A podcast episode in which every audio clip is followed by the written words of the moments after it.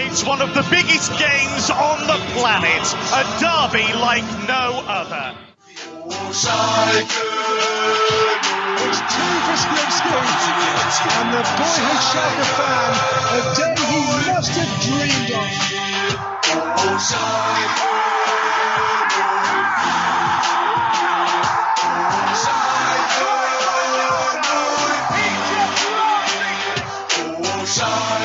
Blau und Weiß ein Leben lang. Hallo meine Leute, wie geht's? Willkommen zum das einzige Schalke Podcast auf Englisch. That's right, folks, officially the world's only English Schalke podcast.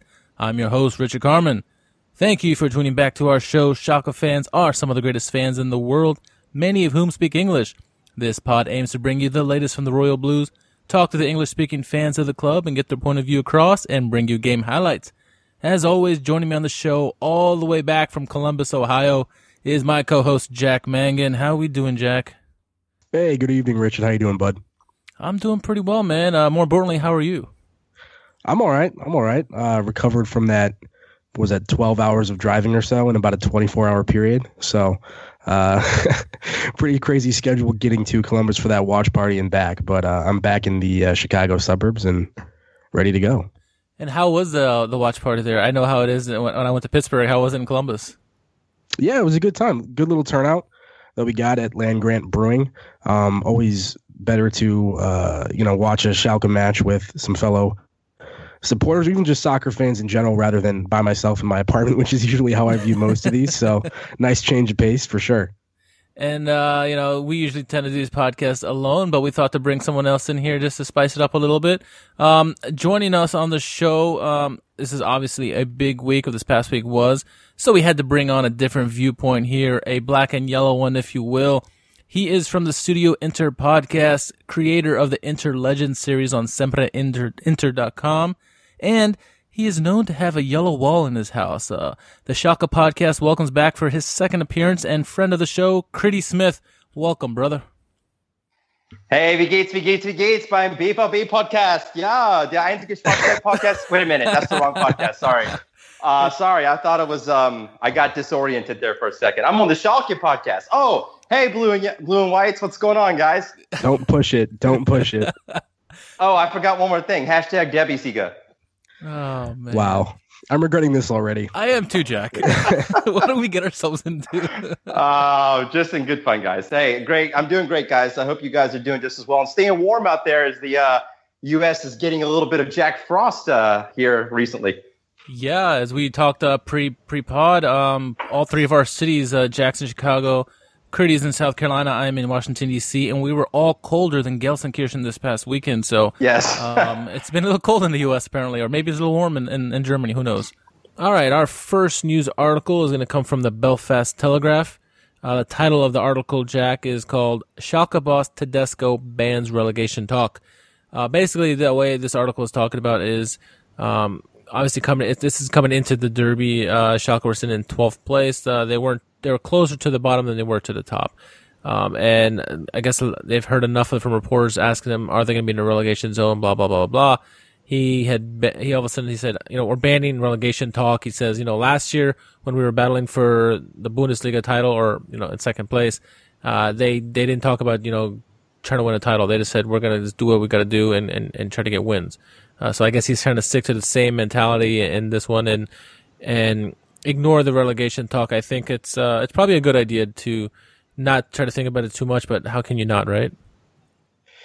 I appreciate where he's coming from this, but I can't help but feel this is similar to, Bayern Munich's burst earlier in the season where, they were upset with the journalists for going after their players after a poor start. I mean, if you have certain results and certain performances, there's going to be questions asked of you, and those questions might be annoying after a while, not the kind of questions that you want to get. But, guess who can control that? You can control that by changing your performances and putting yourself in a position where those questions won't be asked. So, I get the frustration and I get the sentiment behind it, but if Tedesco wants to ban relegation talk, he should move further away from the relegation zone.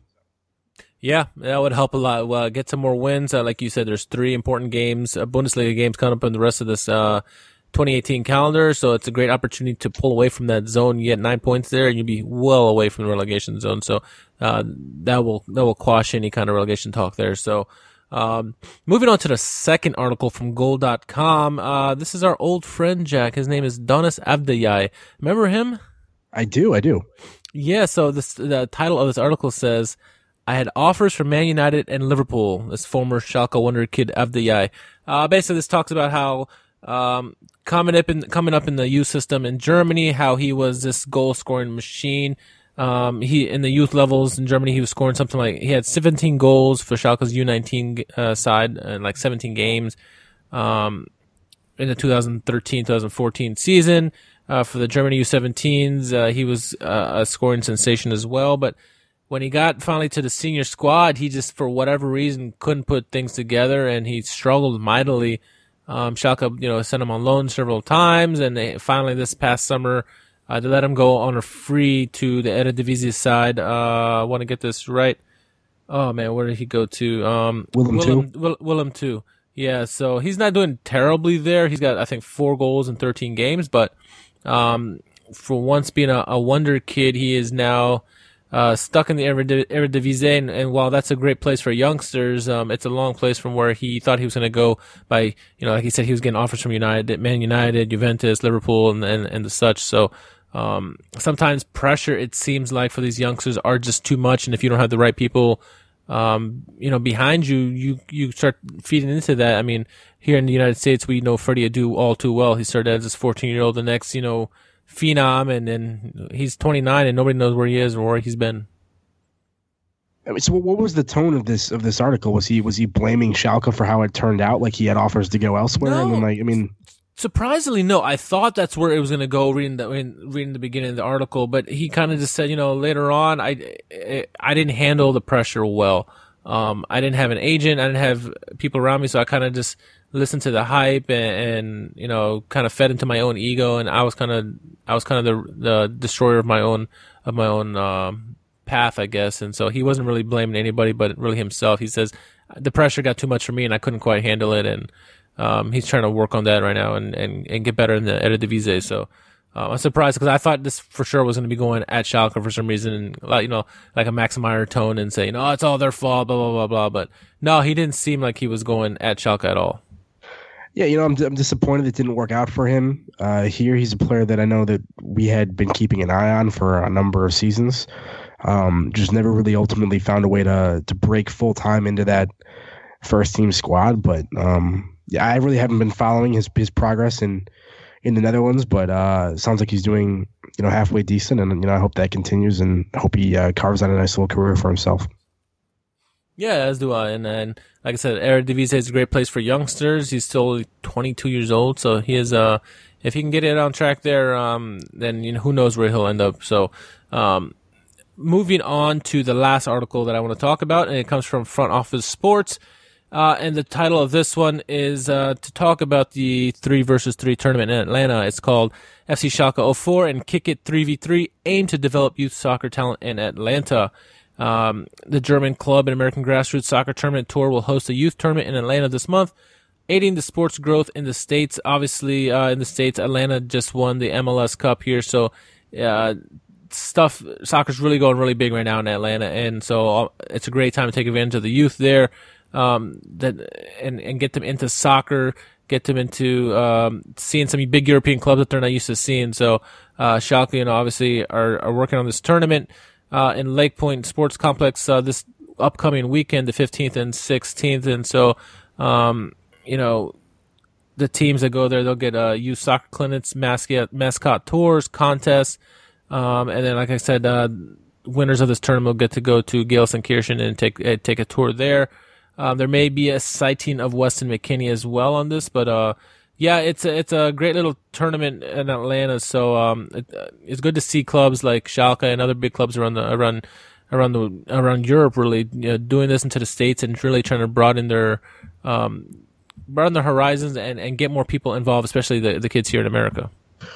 For sure, if we have any listeners down in Atlanta, definitely go check that out. Especially if you have kids that would be interested in participating in that. And as you say, great emerging soccer culture in Atlanta. It's incredible what Atlanta United has done in Major League Soccer in just their second season. The fan culture and the atmosphere that they've cultivated down there is remarkable and really a model for the rest of the United States. So it makes perfect sense for a team like Schalke to be heading down there to run some activities and everything. It should be a good event.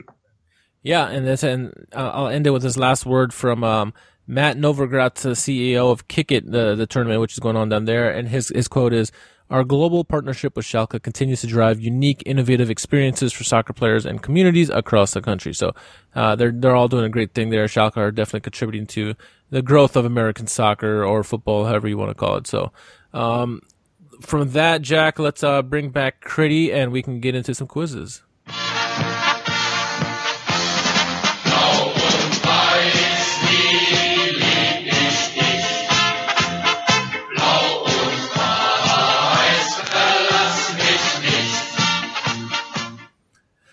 So we're going to skip over here to a little game that Jack and I have been playing. Well, I've been playing with Jack. You want to play a game, Jack?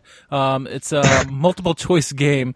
This week is going to be multiple choice. And so we're going to bring in Critty Smith as well to join in some of the Schalke fun. He may or may not know the answer to these. This is a special one, so we're going to have him on here. Jack, let's give him the first question. How about that? Okay. Sounds good to me. All right, number one, Critty, you ready? Yeah, I'm ready. All right, Schalke's biggest European triumph was winning the UEFA Cup in 1997. Which Italian team did they beat in the final two legs, home and away? A, Juventus, B, Roma, C, AC Milan, or D, Inter Milan? Inter. Very good. I'm sorry, yeah. I had to rub it into your face. Yeah, I know that one very, very well. That's right. Schalke won that one 4-1, winning the UEFA Cup in that one. All right, let's go number two, and let's get back to Schalke, Jack. So this is for both of you guys. Okay. On May 11th, 2002, Schalke won the German Cup for the fourth time. The next day, there was a parade held to celebrate in the city. What happened during these celebrations? A, the fans started a riot. B, two players started a fight with a group of fans. C, the coach collapsed. Or D, the cup was damaged. Either one of you have a guess? In 2002, so that was the year after they lost to Bayern on a last-second Bayern strike in 2001. So the team was really good at that time. Can't imagine the fans. That's hard to believe the fans would get into a fight with the team. I guess I'm going to go with the trophy was damaged. How about you, Jack? You have a guess on this? I'll go with the same thing. Well, you both were correct. Schalke's manager, Rudi Assauer, dropped the cup from the wagon on which they were standing. After this accident, the cup looked really crooked, and a new one had to be manufactured. They have won the German Cup 5 times, 37, 72, 2001, 2002, and 2011. I would like to record that the black and yellow fan is perfect in trivia on the Schalke podcast, so another win for Dortmund. That's going to be edited up. All right, Jack, enough of these fun and games. Let's get the show on the road.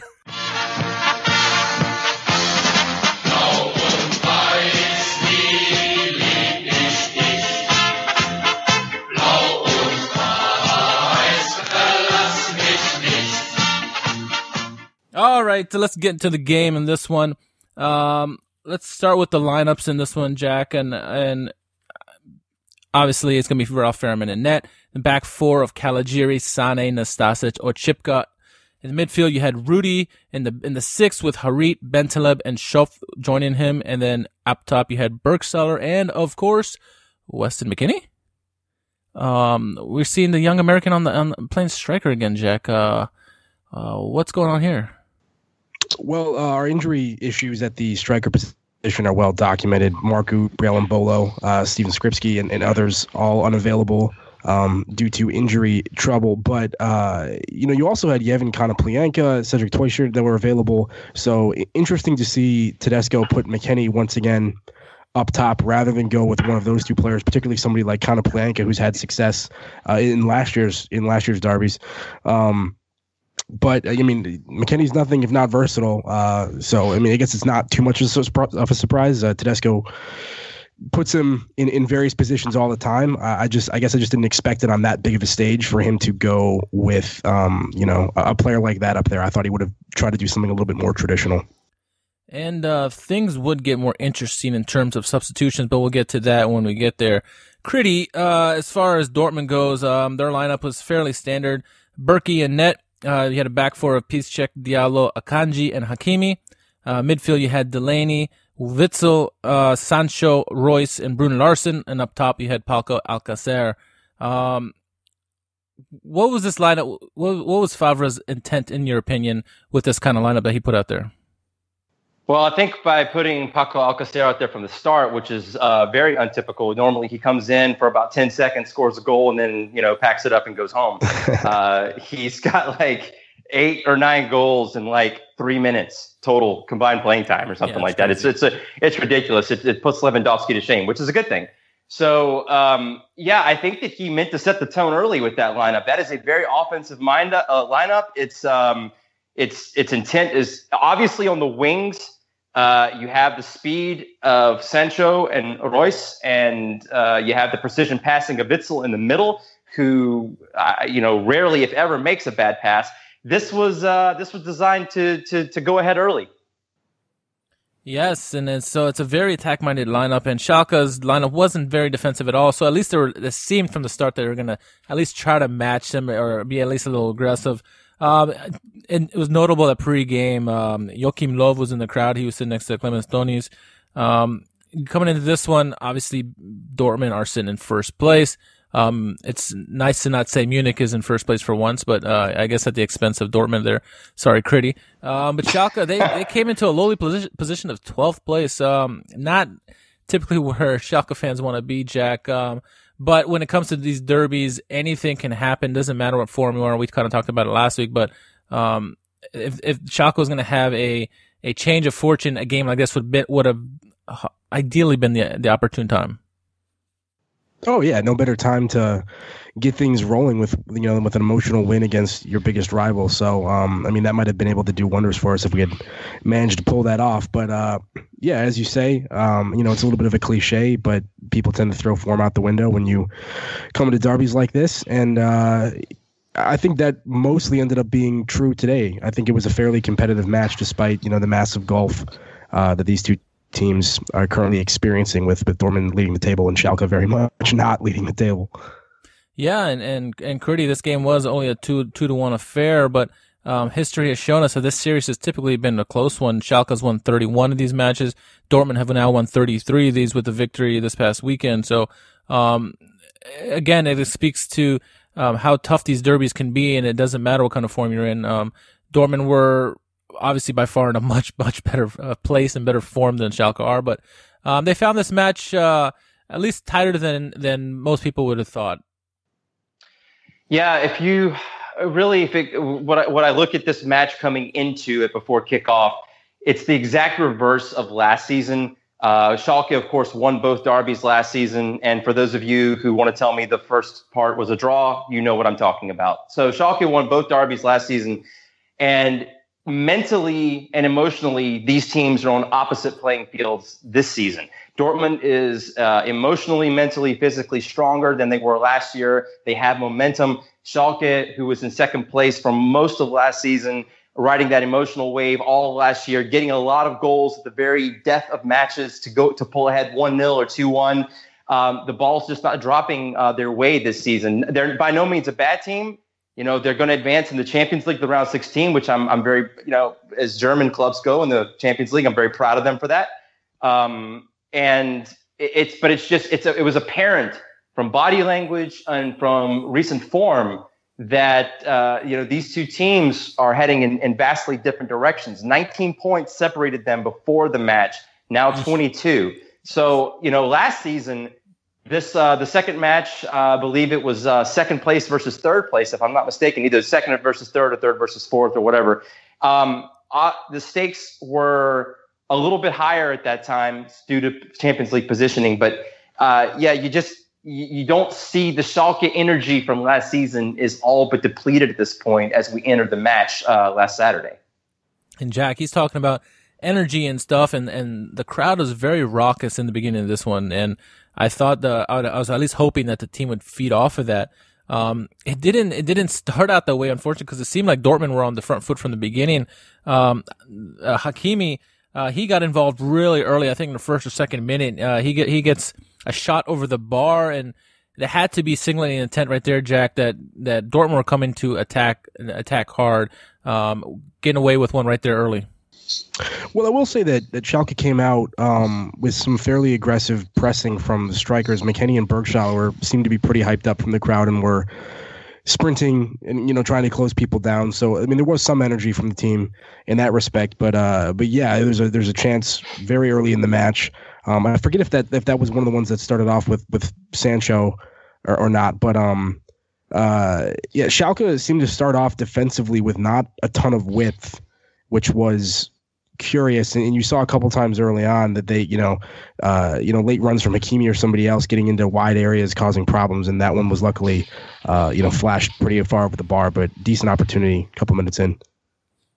Yeah, and that, like I said, that started making things known that Dortmund was ready to come and score.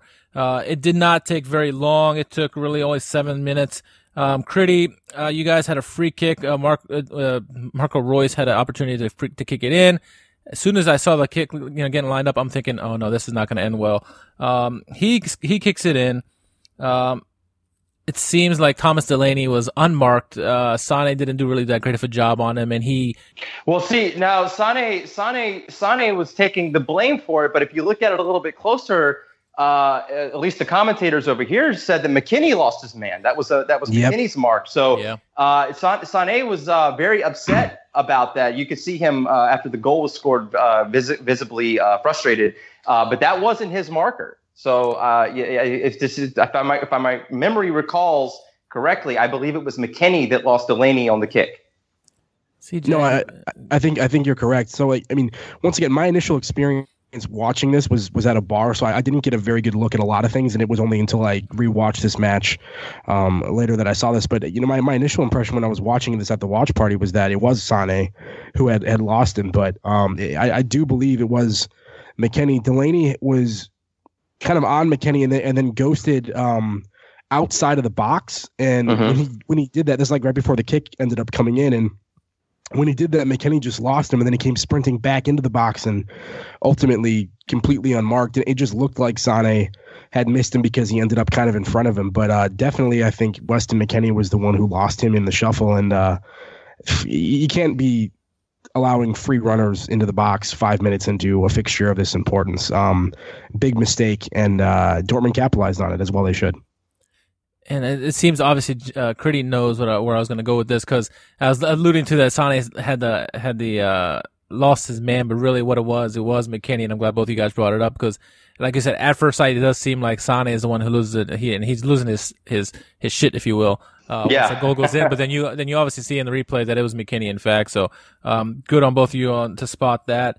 That's never good to go down early in a derby like that. From Schalke's perspective, Jack, they've struggled all season long to get goals. What were you thinking? I know you were at the watch party when this goal goes in.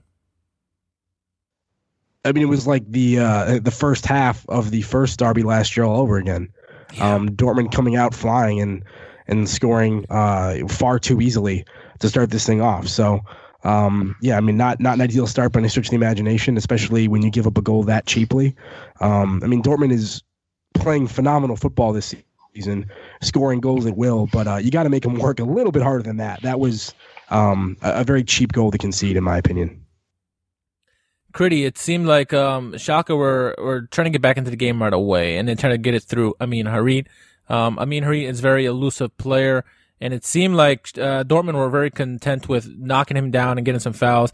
I know there was a yellow on him. I don't know if it was Piszczek or who it was, and then a little bit later, Alex Witsel got him down. Was this part of the game plan, just to slow this man down? Because you don't want this guy to run around and do all the tricks and passes that he's known for doing. Absolutely. He's, technically he's gifted on the ball. So, this was a message that was being sent. They were going to be physical with him. And that's just the same kind of message that a lot of people, would send a young Mario Götze, if you're talking 5-6 years ago. He's smaller guy, very fast, very shifty, but you can body him.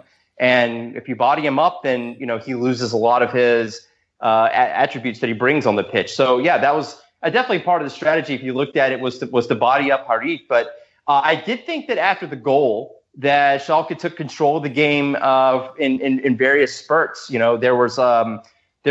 They did string together a few attacks, and I thought they had pretty good possession there. It was, just a matter of they were the aggressors. Also, I'd say, for a large part of the second part of the first half. So, they rebounded nicely. Of course, that goes without saying. They didn't score a goal, but I thought that they didn't let things. Where Jack alluded to the fact that it looked like the derby from last season, November. They did not allow it to slide into that. They did not allow themselves to get caught up and let one become two and two become three as far as the deficit. They were able to cut things off very quickly. I thought that they pressed very well after the goal was scored. And I thought that Schalke, in certain aspects, took control of the game. Dortmund did have some difficulty getting the ball to their players for the precision passing. Schalke was there. They, their defensive team, that is what their strength is. Schalke's defense is well documented since Tedesco took over, and they showed a lot of that. If you go back to the after the goal and then going into the latter parts of the first half. Jack, Curdy's right. I mean, Schalke did while they were getting beat on the shots counter, Dortmund were getting better at the shots. Schalke were getting a lot of the possession in this one. They just seemed to be missing the final third as far as getting shots on target, but they were doing really well, I thought, to recoup and gain back some of that possession in that first half, and I think they ended up the first half with more possession than Dortmund. I'd like to say that that's just a result of the lack of striking options that we have in this one, but let's be honest, we've struggled to score goals all season long. This is a team that just really doesn't understand how to attack at all. It's just kind of become the theme of the season, and even last year to some extent. I agree. I think we did a decent job controlling the game, and we seemed like we were in control for the most part. We just didn't end up doing anything with it, and that possession very rarely led to anything of substance. But I guess if that's the offensive limitations you have, it's better to just kind of hold on to the ball and see out the match than let Dortmund have it, because when they're in possession, they're going to be a lot more dangerous than you are. Before I get any further, there's a player I want to talk about because he had an interesting game. He started out very hot. He got really cold and then got hot again. And I'm talking about Jadon Sancho. He started out the game blistering. He tearing down the left-hand side and doing anything, pretty much anything he wanted. Tricks galore he was doing and keeping possession. Critty, it seemed like Schalke had no answer. Every time he got the ball, I'm yelling, someone tackle this guy as hard as he can. But he's so elusive, and he's been doing this kind of stuff all season, hasn't he? Yeah, he has, and that's he was going down that right wing, and he basically had two defenders on him most of the time. To me, I will say this, holding onto the ball a little bit longer than I would want, because he would end up actually getting caught in the corner, but unlike Christian Pulisic found himself in many times last season on that same right wing, Jadon Sancho was able to pass it out and back into the midfield area and start the attack anew. A lot of times Christian Pulisic got put in that corner almost like in a boxing match and just couldn't get himself out and either turn the ball over or it'd be a goal kick for the opposition. But Sancho has unbelievable on-ball skills. I think it's a matter. He's still 18, 19 years old. It's a matter of now fine-tuning that, and that's where you're talking about where he went cold, because with that comes inexperience, comes a lot of turnovers, a lot of not knowing what to do with the ball in certain situations, when to pass it, when to hold on to it. He can get around that last defender with the best of them. He can turn that corner, and he gets himself in a position for a beautiful cross. But Schalke knew this, what he wanted to do. And you could see the double teams. And even sometimes I think there were cases where it was triple team.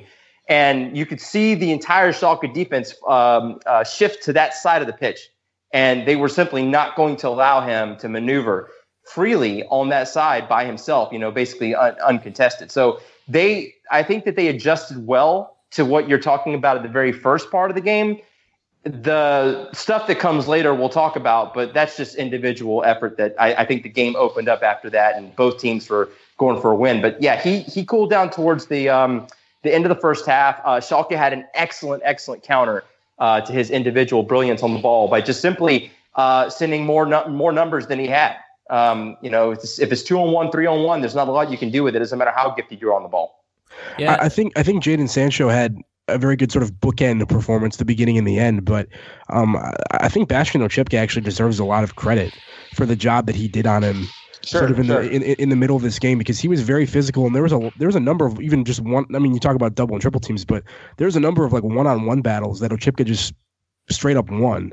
Mm-hmm. Against Sancho, which is pretty impressive. And definitely. I mean, as much as I love my boy Jakob Brun Larsen, he's not going to be able to carry the Dortmund attack. They're going to try to be funneling it through Sancho, right? So if you can kind of get him into a cul-de-sac and turn around, it's definitely going to inhibit Dortmund's ability to do stuff. And Jack, exactly what I was going to bring up is that Oczipka did pick his game up and did, you know, start shutting down Sancho. I mean, Harit actually did a lot of good also, coming back and backtracking and trying to stop Sancho. Maybe part of that was, hey, I'm the showboat here, not you, and try to minimize that as well. But I agree with you that Oczipka did step up his game, at least in the middle part of the game, to kind of shut him down for a period of time. But we'll get to that a little later, obviously. You know, having McKennie up top, Jack, he was putting a lot of good pressure on there. You know, he's not a striker. His job would get harder as the day went on. But there was a play, and I want to say it was around the 27th minute or so. It was first Rudy, of all people, setting up an overtop pass to Burgstaller. He gets on the end of it, ends up going to the corner. Result of a corner, Burgstaller ends up getting a point-blank shot that was saved by Bürki. This was an impressive play. I mean, I think the play would have come back because it looked like it may have been a handball by Burgstaller on the play. But great save by Bürki. Critty, Berkey's having a big bounce back of a year compared to last year, isn't he? Absolutely. This guy's night and day over where he was last season. But you know, a lot of that, guys, I think has to do with the confidence that he has in his back four. You had such a high line last season with Bosch in this same exact game, which is what enabled Schalke to take 4 goals deficit and turn it into an equalizer later in the game, because of also the personnel. You had slow Socrates and slow Toprock and slow Schmelzer and players like that. But he has full confidence in this back four that has proven to be just some of the best transfers Dortmund's made in recent times. Akanji, you know, the addition of Hakimi from Real Madrid. It's just brilliant transfer work, and I think that's given Bürki a lot more confidence as well. I think, you know, a lot of that keeper stuff is mental, and I think that he has a much better mental placement this year than he had last year. That's helped him, I think, up his game, because I tell you, he looks to be, to me right now, I know people are going to kill. I think he's honestly better than Neuer right now. I think a lot of people that look at the numbers can agree with me. I think over the long, if you look at the careers, they would say, you know, you're insane. You know, Neuer's a legend. But if you look at where we stand right now, who's a better keeper in Germany, in the Bundesliga right now, than Roman Bürki? He's playing some of the best football of his life. Yeah, right. I hated on the guy last year, so I have to do a 180 and give the guy full credit that he has absolutely turned his playing career around. I don't know if the addition of Hitz had something to do with that, because, you know, he was also quite the competent goalkeeper in Augsburg. He could hold his own. He's already filled in for Bürki once this season and done quite well in that role. So having someone other than Weidenfeller over your shoulder, who you know is not going to be a serious threat to take your job, might also have inspired him. But I think it's some of the purchases Dortmund made over the summer, and just a better mental placement right now in his career that's brought his game up. But yeah, you're right. He's done a complete 180. Jack, and I don't want to, but I am going to slightly criticized the guy who took the shot on that, and that's Burgstaller. While he is so hardworking, he's probably the hardest working guy on the team. It's again and again, week in, week out, we seem to talk about how he misses quality opportunities in point blank situations where, I say they would take the goal back had he scored. We don't know that for sure. The one thing I do know is he didn't get a goal there. How frustrated are you getting with missing quality opportunities like that? I mean, very much so. And while I agree with, most of what Critty just said about Bürki, I think that was just a shot that was basically right at him, honestly. He got low and got in position to save it, but that's really just not that great of an effort from Burgstaller, and he used his hand to bring it down, which was not the only time in this match that Burgstaller employed the use of a hand. You're obviously not gonna be able to convert anything when you're, doing illegal things to get yourself in position. But, it's a point blank opportunity. And he commits the handball and then kicks it right at the goalkeeper. And especially in a match on this stage, you just got to be better than that. And it is frustrating. It's hard to criticize Burgstaller, as you say, because he is so hardworking and he's a fan favorite. As a result of that, he does so much. Grinding away and chipping at defenders, trying to create opportunities for the rest of his team. He's often taking on two or three guys at once, it seems like, and kind of holding them off with his strength and everything. But at the end of the day, you got to score goals, and he has not been efficient enough this season at all. I was wondering, actually, because they kept saying it. I know Stefan Freund, who was the commentator over here on Fox, he kept saying, it would have been disallowed had he scored the goal because he brought it down with his hand. So I wonder if they would have actually gone to VAR to review that. I would think they would have, because there was a number of Dortmund players that immediately signaled for a handball when it happened. If that had gone in and they hadn't checked it despite the Dortmund players' protest, that would have been pretty egregious officiating oversight, in my opinion. But yeah. So, if the game wasn't hard enough as it is, in the 30th, Sané picked up a dumb yellow for mouthing to the referee. But then it got worse in the 36th minute. Burgstaller would go off with an injury. And then the substitution was the interesting bit here. Hamza Mendyl would come on to play striker for Burgstaller. I know Schalke Jack are thin up top, but what was the substitution there? As I mentioned earlier, you have Konoplyanka and Cedric Toysher on the bench. Yes. I know that we're thin with options, but you're gonna in a derby against Dortmund, down a goal, you're gonna have your two strikers be Weston McKennie, a central midfielder, and Hamza Mendyl, a pretty raw, unproven left back. Like, yeah. I'm sorry, I just don't understand it. Like, I appreciate Tedesco's inventiveness and his willingness to break molds and not get stuck in his ways and try new things, but this is not something I can give him the benefit of the doubt on. Like, what are you doing? Critty, is there any way that you can defend that? No, I can't. And the first thing I thought of when they made that move, if you guys remember back to the old FIFAs, like FIFA 2008, FIFA 2009, if you put a player who played a certain position out of position, so in other words, if you took a left back and put him at striker, it would take their overall rating from like a 90 to like a 66. Yeah, because it's out of position. So the first thing I thought was that you could, now if you do it in FIFA, it's like, well, if you're a 90 midfielder, you're a 90 goalkeeper, you're a 90 left back, it's whatever. But back in the day, you used to get punished for that. And I thought the first thing that came across my mind was, man, I think Tedesco might get punished for this because it made absolutely no sense. Jack, you said you were watching it in a bar. Let me assure you that the commentary had a lot to say about that move. Stefan Freund, for example, they were baffled about the personnel change when Burgstaller went off with an injury. That is, I want to say, yes, commend him for doing something a little bit gutsy and out of the box, but you have other scoring options. Yes, they're not world beaters, but they are actually naturals to the position on the bench, and you decide to go with that move. So, yeah, it was a head-scratcher to say the least. I can't defend it in the least.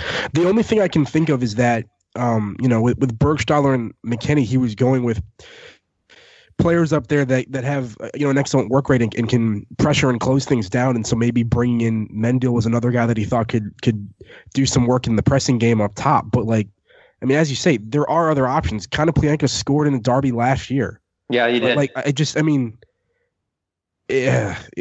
of me wanted to think it was, you know, Burgstaller and McKennie were up there, but they were getting beat on pace.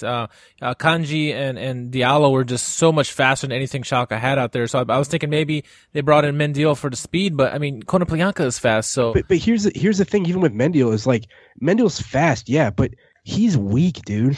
He's not that's strong. What I was gonna bring up. He can get pushed around.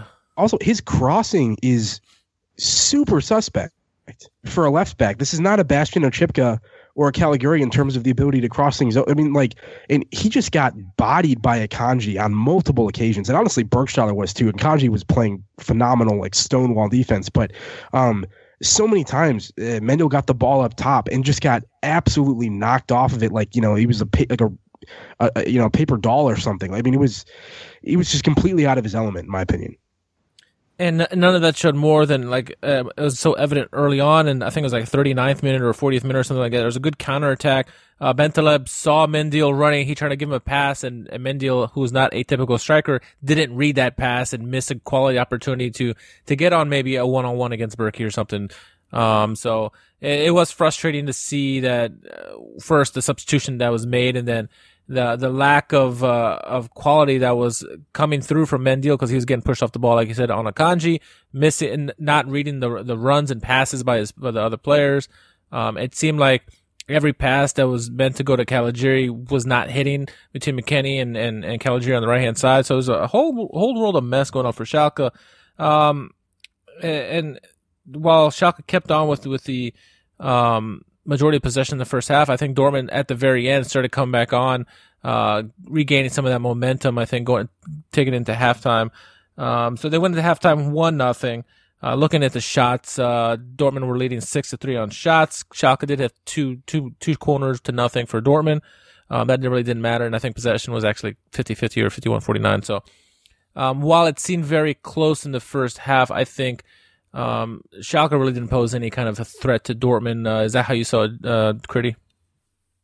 Yeah, they like I said, they had possession for large periods of the first half. They had, and here's what I was going to go with: they had good opportunities which they couldn't convert, and that leads me back to this whole Mendyl thing.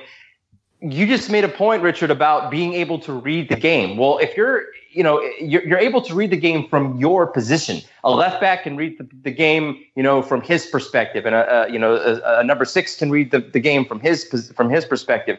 How does Mendyl go from being in the back line to being to having these automatisms in attack? Like, how do you expect him to be able to operate with the midfielders in conjunction and have these scoring opportunities when he doesn't have experience doing that? That's where I'm lost on Tedesco's thought. And I follow Schalke, but not nearly as close as you two.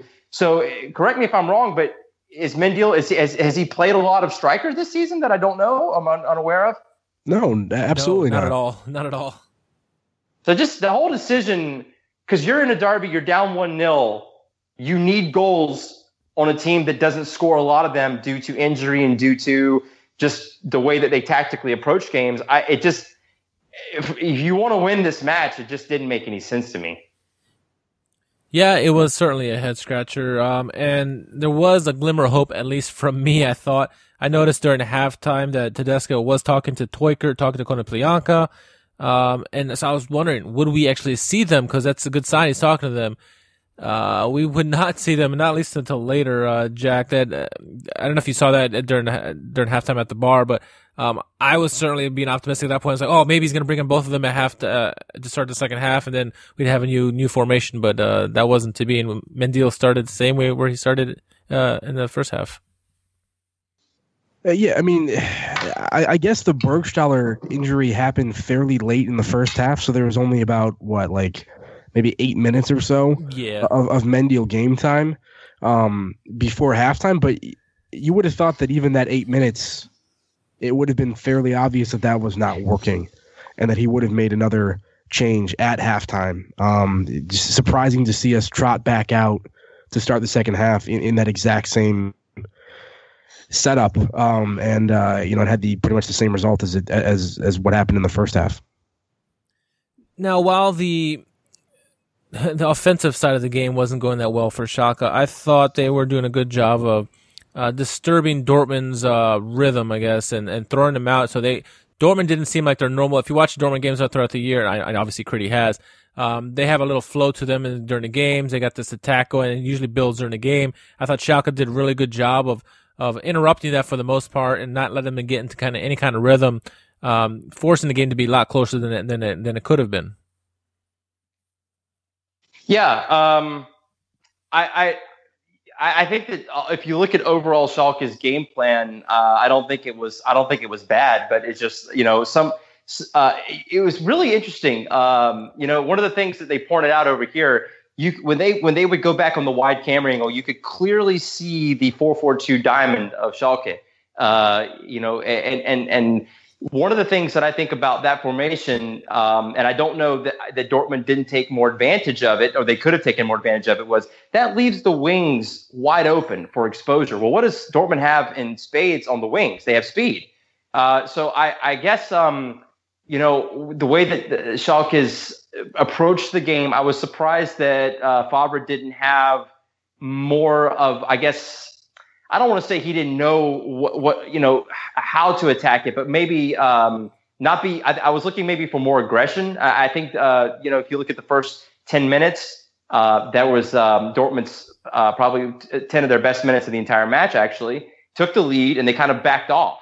And I'm thinking, the way that Schalke is set up, the way that their formation is, keep attacking. But either one of two things: either Dortmund let off the gas, or Schalke was able to quickly do a 180 and turn things around and keep Dortmund at bay. But overall, I think that the halftime score was a deserved 1-0 deficit for Schalke, just based on the way that things went down. Well, I agree with you, particularly down Caligiuri's side of the pitch. Bastian Oczipka was pinned back a lot from Sancho, so there wasn't a ton of room for Dortmund to exploit, but Caligiuri kept getting forward, and I think you're right from sort of a formational aspect. I mean, there was a lot of space in behind that they could have exploited. They really just didn't seem to be able to take advantage of it. Yep. Yeah, I agree. So moving on, there's a play in the game that I want to talk about because I know it's both of you have interesting viewpoints on this one, and that's in the 58th minute. Harit taken down in the box. Nothing called at first, and I'm screaming penalty, but it's because I'm a Schalke fan. This is what I do. So eventually, the referee decides he's going to go to VAR. As he's going to check it, Nastasic comes up to him, trying to get nosy, whatever. He gets a yellow card for infringing on his space. VAR. He goes to VAR. It talks to VAR, and it turns out it's a penalty. Do you both agree? Let's start with Critty first. Yeah. No, I don't think there was enough contact for it to be a penalty. I think if you look at it in real time, maybe you think that, but if you rewind it, I'm not just saying this because I'm a Dortmund supporter. I've listened to a couple other podcasts from Germany that kind of recap the game, and they have talked about that spot ad nauseum with the penalty, and the consensus is that just there wasn't enough there, and I don't know about you guys. I felt like that Schalke were trying to. I felt like they were intentionally trying to engage in contact in the box to try and get a penalty. After I felt like, to a certain extent, that they felt like that was their only defense to equalize, was to get a penalty, because they knew that they were not going to be able to score from open play. They were either going to get a corner, a free kick, or a penalty.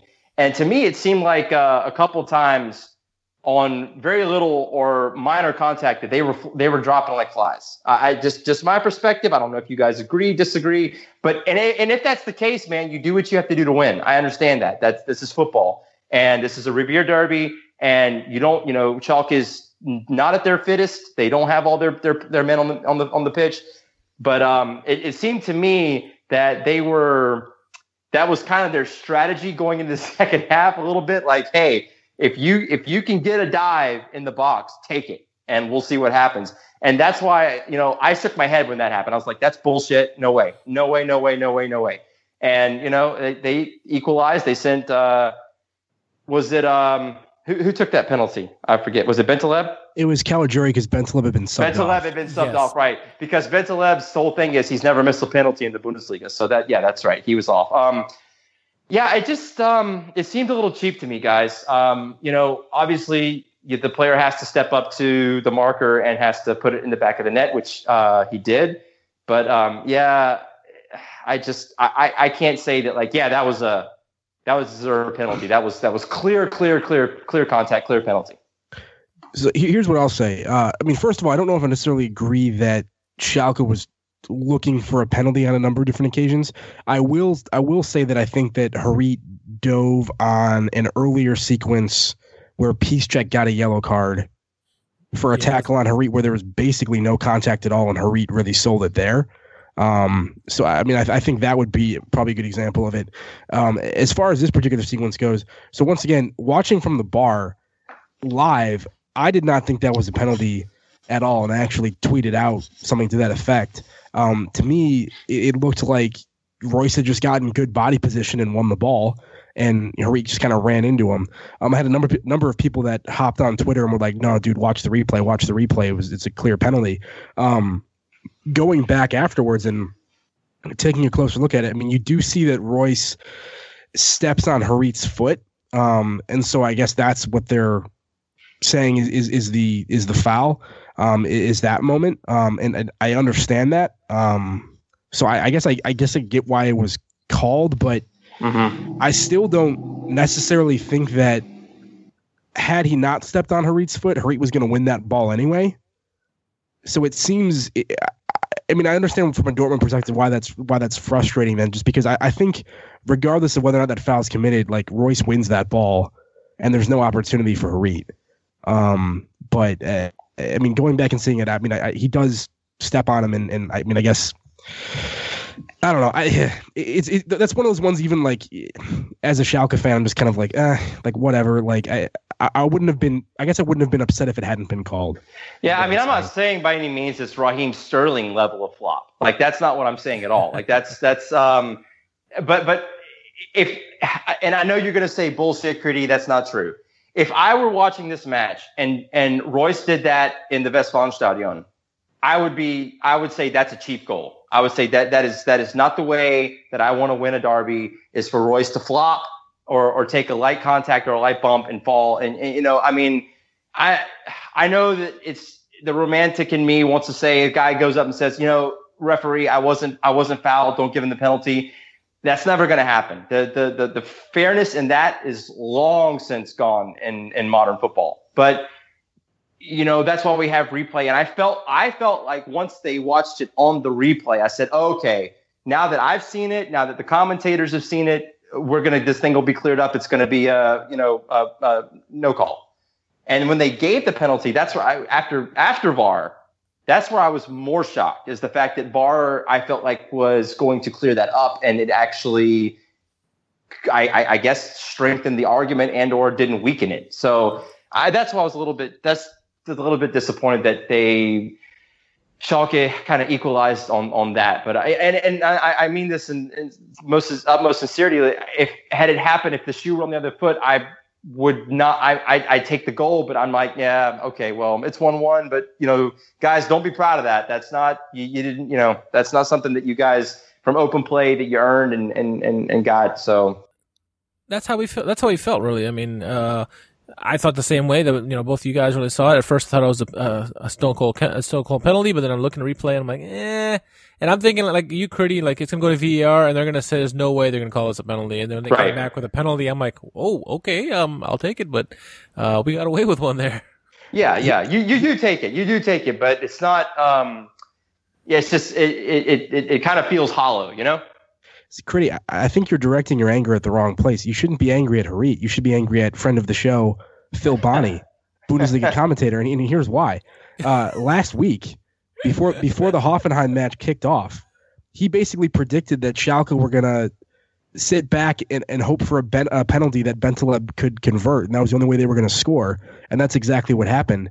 And once Bentaleb got subbed off, Phil Bonney said, well, it's going to have to be Daniel Caligiuri who's going to take anything if Schalke are to get a penalty. So he has spoken these penalties into existence 2 consecutive weeks in a row. Nostradamus. You're absolutely right about that.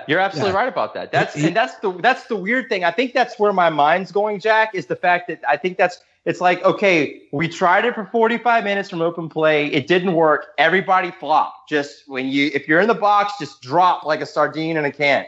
And I'm like – That's if you listen, there's a lot of good podcasts overseas as well that talk about the Bundesliga, and it's like every week you hear about, well, how's Schalke going to score goals?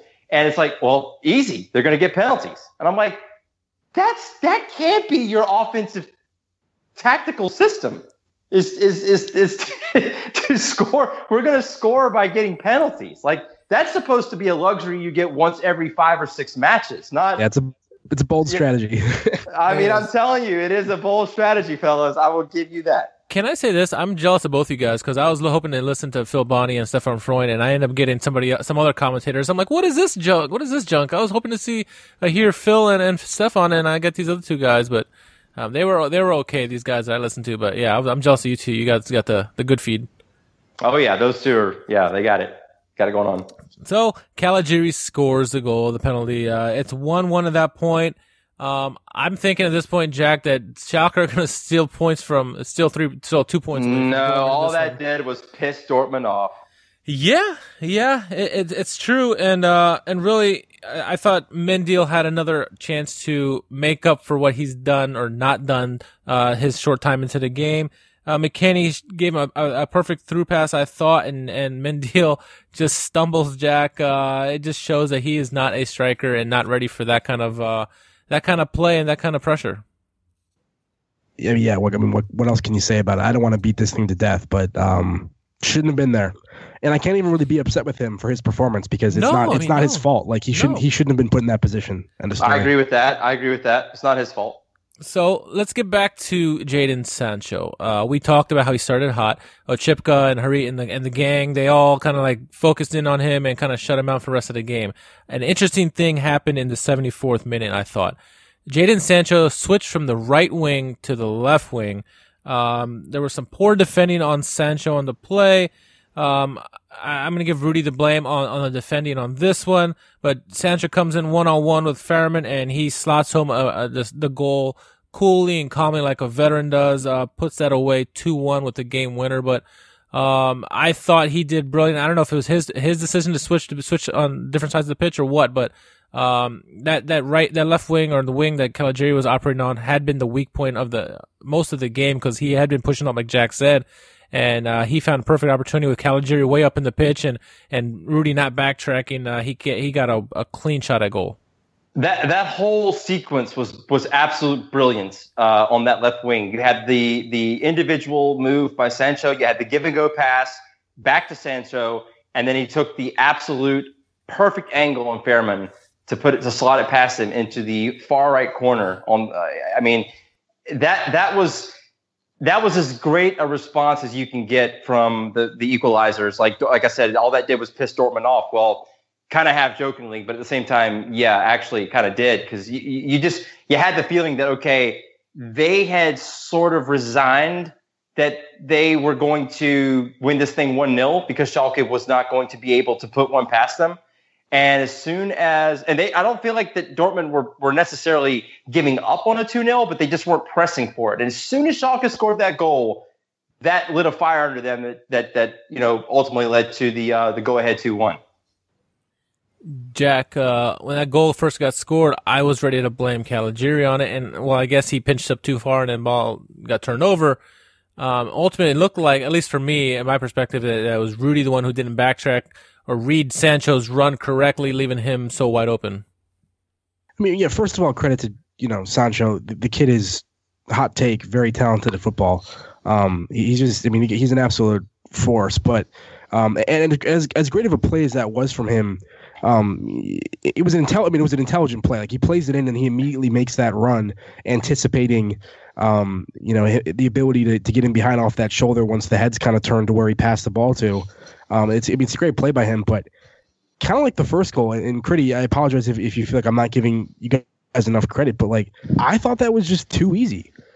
Rudy gets completely turned around and taken out of the play, and then Nastasic is supposed to be sort of covering that far post angle of the shot, and for whatever reason, he like hesitates slightly if you watch that, and kind of like almost jumps back out to cover a pass or something, and that pulls him out of position and gives Sancho the ability to go for that far post. And I honestly believe if Nastasic had kept his initial line, that would not have been available to him. And honestly, I mean, it was this very quick sequence that he just like passed it into the back, and then it was way too easy for me. And I mean, give him credit because he burned us, but it just, for a team of Schalke's defensive caliber, at least supposedly, this was another goal where I was just kind of like, really, like it. I don't know. It was like hot knife through butter, and I feel like you got to make him earn it a little bit more than that in a derby. Well, guys, don't great teams make things look easy? Do you think that the 96 Bulls got, pissed off because they made it look easy? Or do you think Juventus gets mad because they make things look easy? I mean, that's what they're supposed to do, right? They're great teams. Yeah. I mean, it is true. And I think, the funny thing is after this goal is that's when you see Konoplyanka come in the game for Oczipka. Too little, too late at that point. But Jack, I thought as soon as that goal went in, that kind of deflated the whole thing. And Schalke just looked shambolic really after that. Yeah.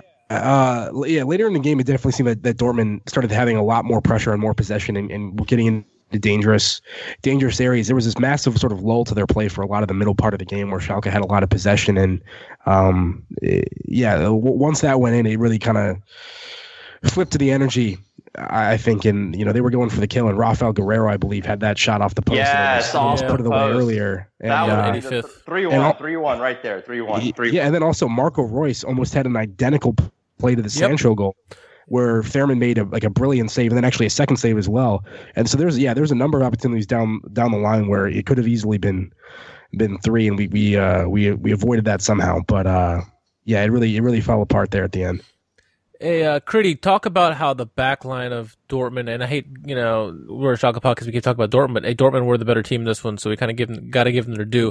Talk about the back line of Dortmund. They were frustrating Schalke, especially the forwards, especially on the right wing side Hakimi's side and I guess it's Diallo. McKennie, Caligiuri, none of those guys could ever get any passes together because those guys were just shutting them down, out-muscling them, outpacing them. These guys were just everywhere. Guys, if you look back, this is such a turnaround from last year where you have a lineup of Hakimi, who takes over for Schmelzer, who is just completely over the hill, long past his expiration date. Tries to go forward when he shouldn't, doesn't have the speed or the power to match other wingers, especially the faster ones. Just, past his prime, Hakimi takes over for him. Then you have Diallo takes over for Toprok, right? And then you can spell him with Zagadou. These guys are physical. They're fast. They've got great passing skills. One of Diallo's number one attributes coming over from Mainz was his ability to pass the ball coming out of the back line into the number 6 position, which is either Witsel or Delaney or somebody like that can then move the ball up the pitch to the wingers and the forwards. It's such a great system, and they have the exact personnel in order to execute that system. Then on the other side, you have Akanji, who was bought last winter, and on the other to his right would be of course Piszczek, old reliable, and he looks like he's rejuvenated. I mean, obviously you're excited to play with a team like this, but this reminds me, even more athletically gifted than the 2011-2012 Dortmund side with Subotic and Hummels and those guys. I mean, Socrates was a fighter, but that's all he was. He just liked to fight and tackle people and get red cards. That's all he liked to do. And such a 180, guys. When you think about where that defense was last year, fool's gold the first 7 match days. Gladbach lost 6-1 to them, but they exposed them so heavily. Should have been 6-4, 6-5. Torgan Hazard could have easily had a hat trick that day. As of at match day 8, Dortmund just concede goal after goal after goal. Then, of course, it all culminates with the 6-0 at the Allianz Arena last spring against Bayern. and you kind of see exactly what that defense was, just shambles. And for them to rebuild in essentially, I guess you could say, starting with last winter with the acquisition of Akanji, and into the summer with Diallo, and then the loan for Hakimi, Favre has done such an amazing job with not only rebuilding the back line, but also the tactical approach. You know, the sort of a bend but don't break mentality. Yeah, don't go too high, but also, you know, go high enough.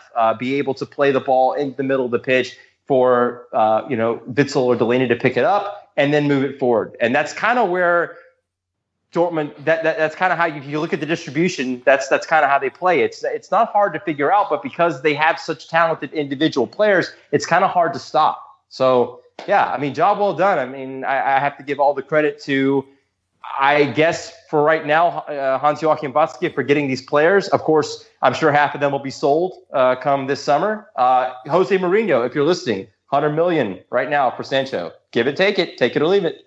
No. And you know they will. You know that Sancho's gone. Pulisic's already halfway to Liverpool. We all know that. Or some Premier League side. I mean, his contract's expiring. He's not going to resign. I would say for Dortmund fans who are enjoying this, like myself, enjoy it this year. Really take it in. Season's not over yet. Bayern can easily do a 180 and win this thing for the seventh consecutive time. And, you know, that's how history has you know, gone many, many times before. It's not over. It's a long season. But for the time being, enjoy it, because history tells us that Schalke and Dortmund do two things very well. They sell their best players to bigger clubs.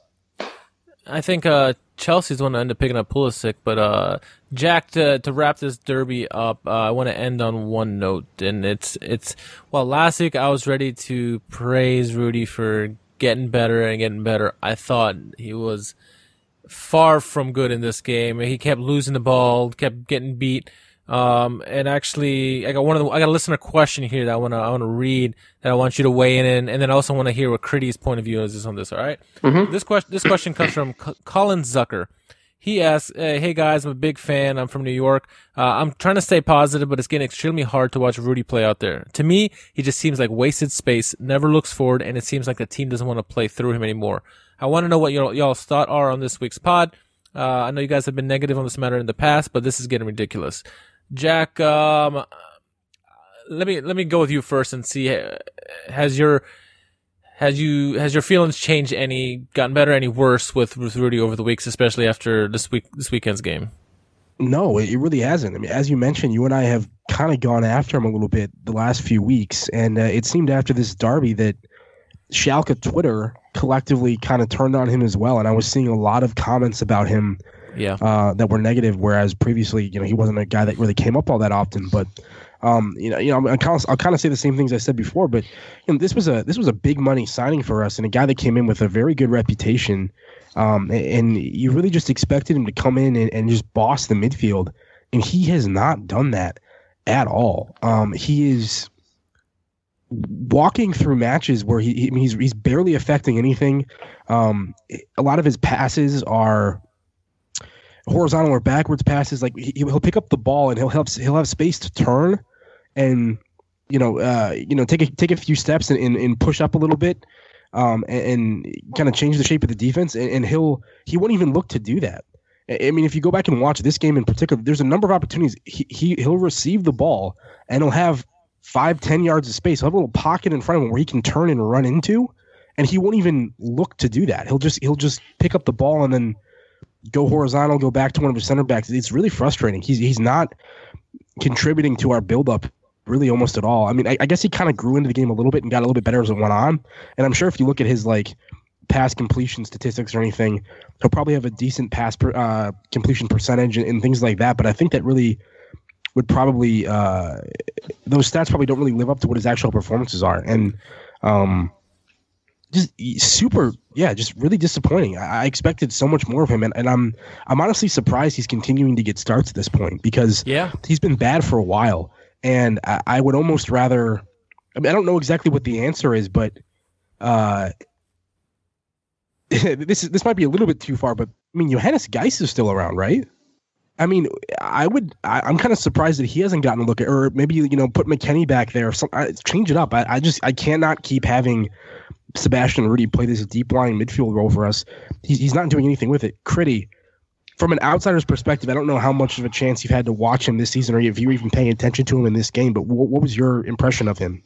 Okay, so I did pay attention to him in this game, but I haven't watched a ton of Schalke this year, mostly just Dortmund. But let me say this. I've liked Rudy since he was at Hoffenheim. I thought that Bayern got a steal, and I thought he's a fantastic player on the way up.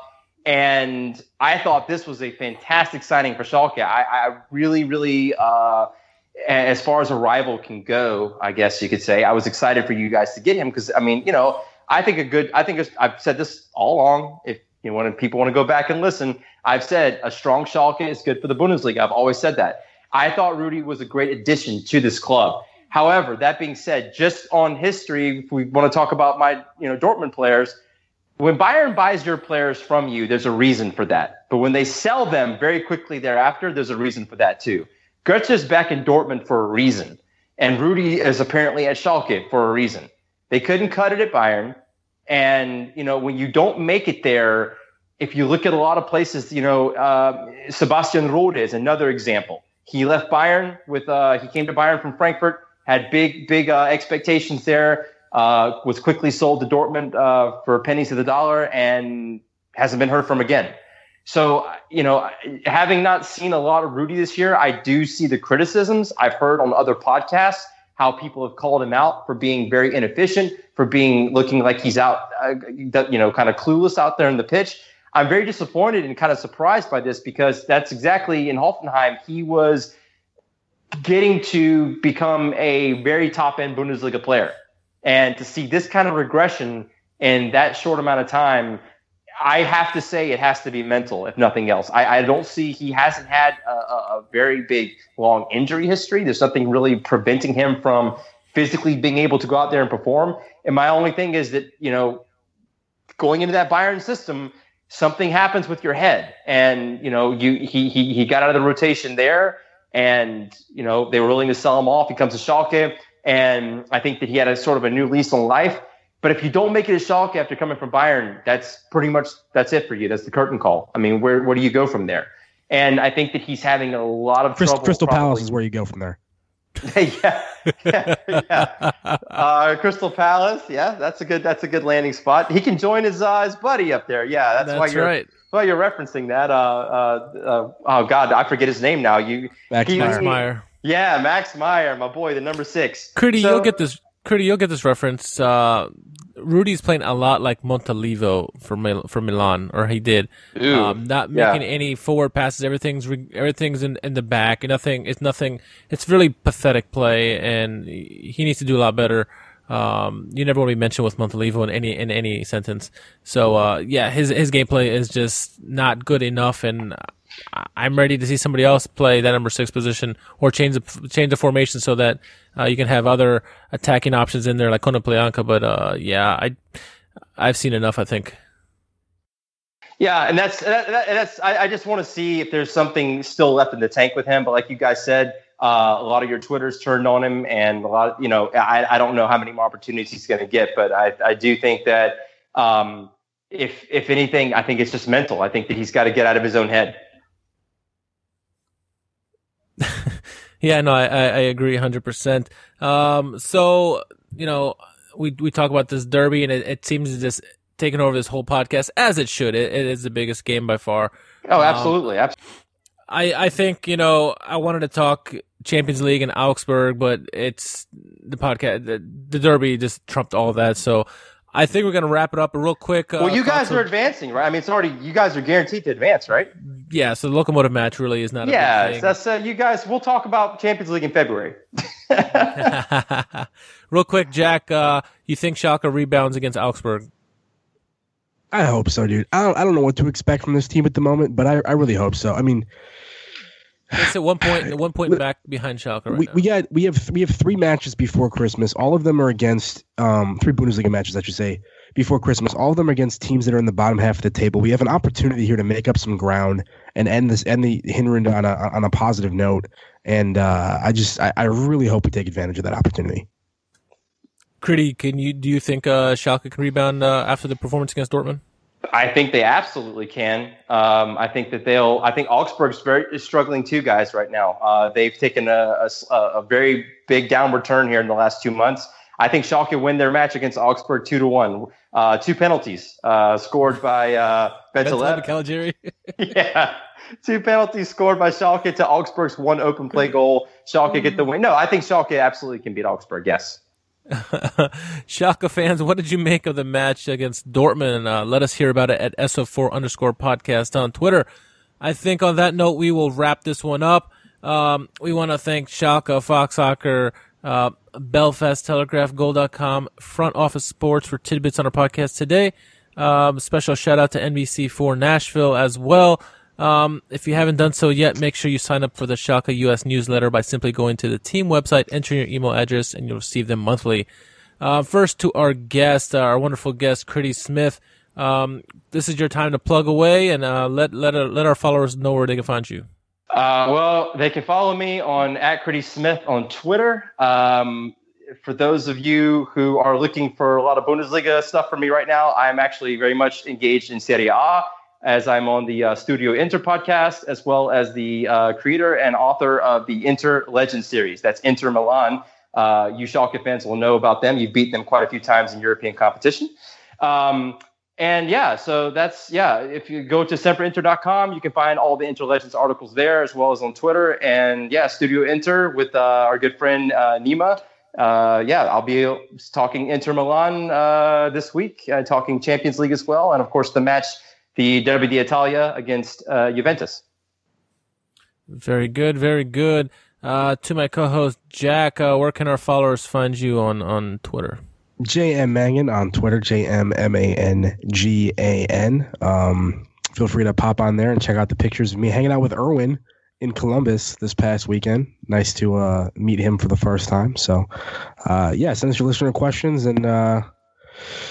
hopefully we have some better things to talk about in the upcoming weeks here before the winter pause.